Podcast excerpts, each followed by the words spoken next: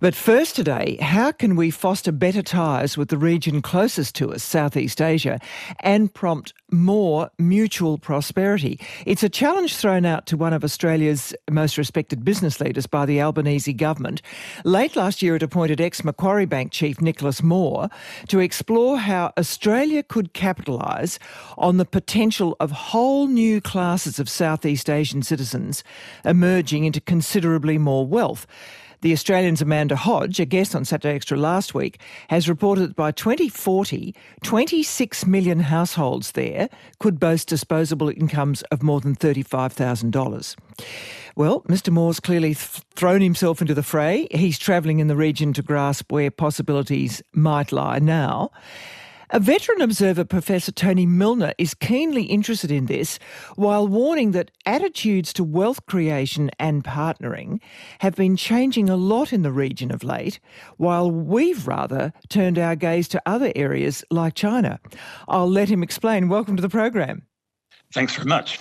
Do you support this move? Do you think it's a good idea to explicitly expand our involvement via the appointment of someone like Nicholas Moore? Yeah, I, I think it could be good. Um, and I think the sort of things the government and the foreign minister have been saying about our relations with Southeast Asia are very positive recently. We saw something of that shift in that direction with Marise Payne, but uh, we needed much more, and we're getting much more now, and that's, that's positive. And this appointment could be positive. I mean, he's been. But, uh, Go on, yeah, but. We've got a long way to go in current relations with Southeast Asia. We've got work to do.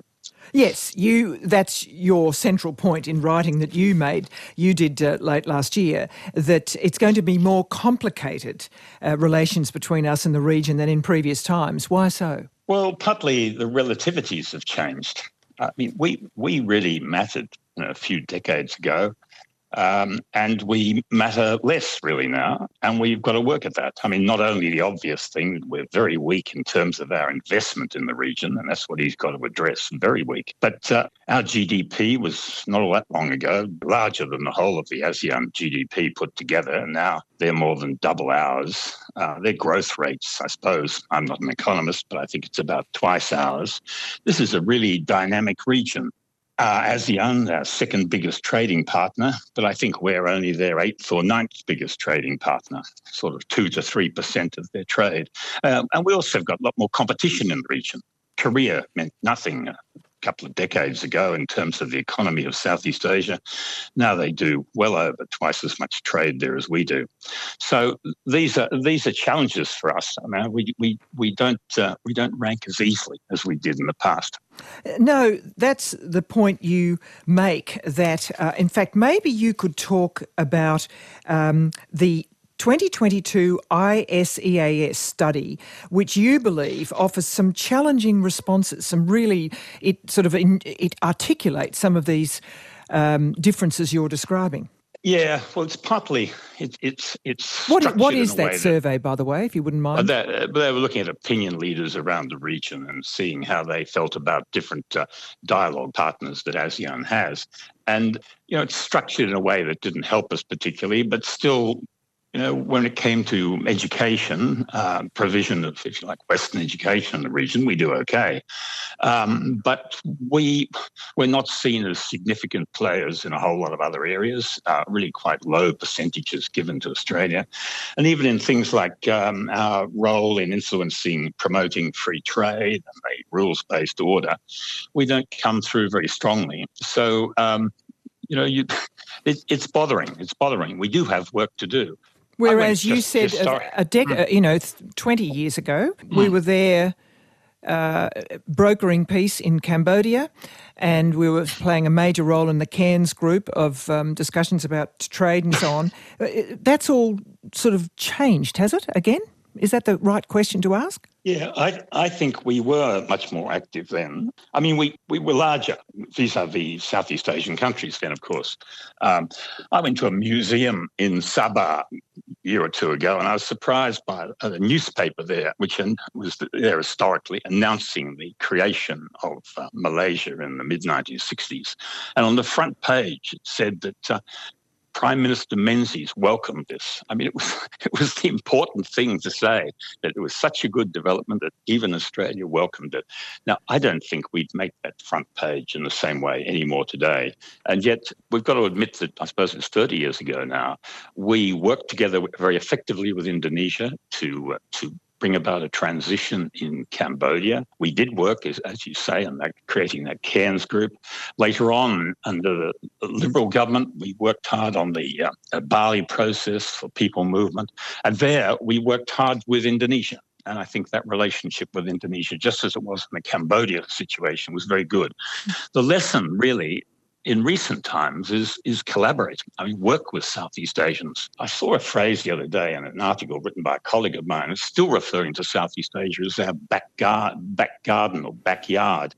I mean, that's that's not not a way of capturing for the Australian public mm. the extraordinary the extraordinary range of countries around us now. Actually, Nicholas Moore has been published in the past fortnight in uh, the Singapore business media, talking up the trustworthiness of Australian trading partners and the history of involvement, uh, what is already impressive, but uh, what lies waiting as well, asking especially what more could be done to boost dealings and whether governments can help. Now, do you believe it can? Do other governments help their businesses more? Has that been your observation? That is my observation, but, but I'm not an economist, but that's the, the sense I have of it. I'm also worried that when I speak to business people in Australia, they talk about all the risks of investment in the Southeast Asia region. But then I look at the figures, and the uh, the Americans are certainly investing. The Europeans are investing. The, the, the, the um, the Swiss, the Dutch investing heavily. It's not just Asian countries investing there. Well, there's something going wrong there. We, we just don't appear in terms, and we talk about trustworthiness and so forth. We do we not trust the region? Why can't we be in there? Why, why can't we be leaders in that way? Well, you do make the point that um, we may not fully grasp some of the temperaments that are there. Like there's there's quite a lot of protectionist mindsets. I think you make yep. the point, and there's uh, quite a lot of autocratic mindsets. So some people might be listening today and saying, "Yes, but there's also a lot of risk there, and we've got to be careful about that." Well, I I think that's there, there is risk. There's risk everywhere, but there's um, um, there's potential. And obviously, um, as I, the sort of European countries I've just mentioned, there are people there who see the potential, and we need to see that potential. But of course, we are also in a situation which has again changed that. Um, you know, a few decades ago, um, the United States was absolutely dominant, and they are our great ally, and that had to be helpful to us. It's now a much more contested situation. The doctrines the United States endorsed, like liberal democracy, very powerful across the region.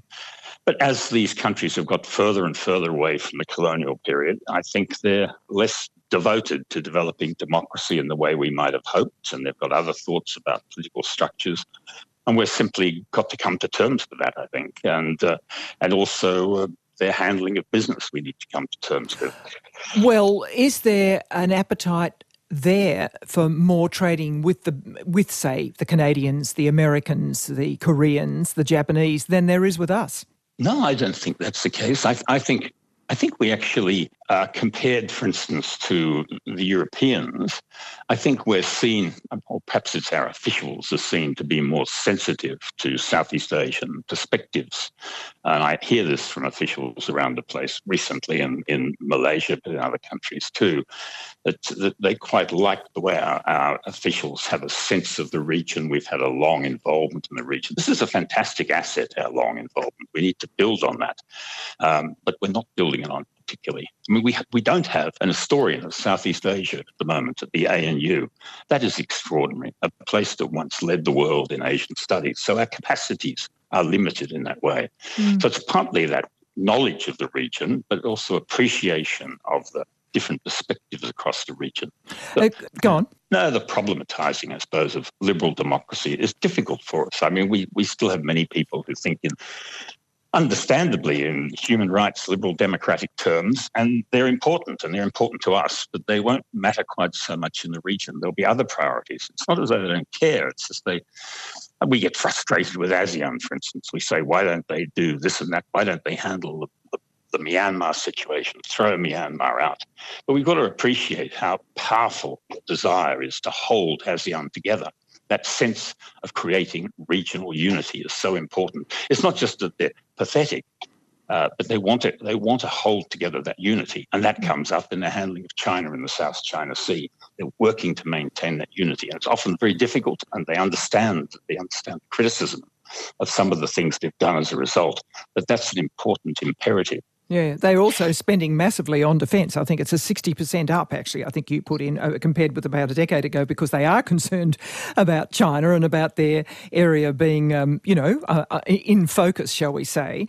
Uh, but just uh, uh, very interesting about attitudes. There is a view in some of the writing that the boards back here in Australia, the boardrooms, um, have actually taken their eyes completely off Southeast Asia and they're much more concerned with failures. That Australians are more likely to invoke cautionary tales of epic failures than success stories, is one of the things I read. Um, we have actually less investment in, say, Vietnam than Lego does, um, the, the Danish toy and games company. So, you know, can you, can you see this changing? I think that is really important. I mean, the, the Southeast Asia is getting an enormous amount of investment. I mean, it's, it's, it's really, I, I, think, world leading in this. Uh, so it's economic expansion, investment coming in from all directions. I mean, when I say all directions, not just from other Asian countries, from China, Japan, and so forth, United States, um, Europe. Um, quite striking. Uh, and they are the biggest uh, I believe, as a group, ASEAN's the biggest trade partner with China. So th- this is a region that really matters. We talk a lot about India, but I, I, think I'm right that the ASEAN GDP is larger than the Indian one. It's certainly bigger in trade terms in, in the world than India.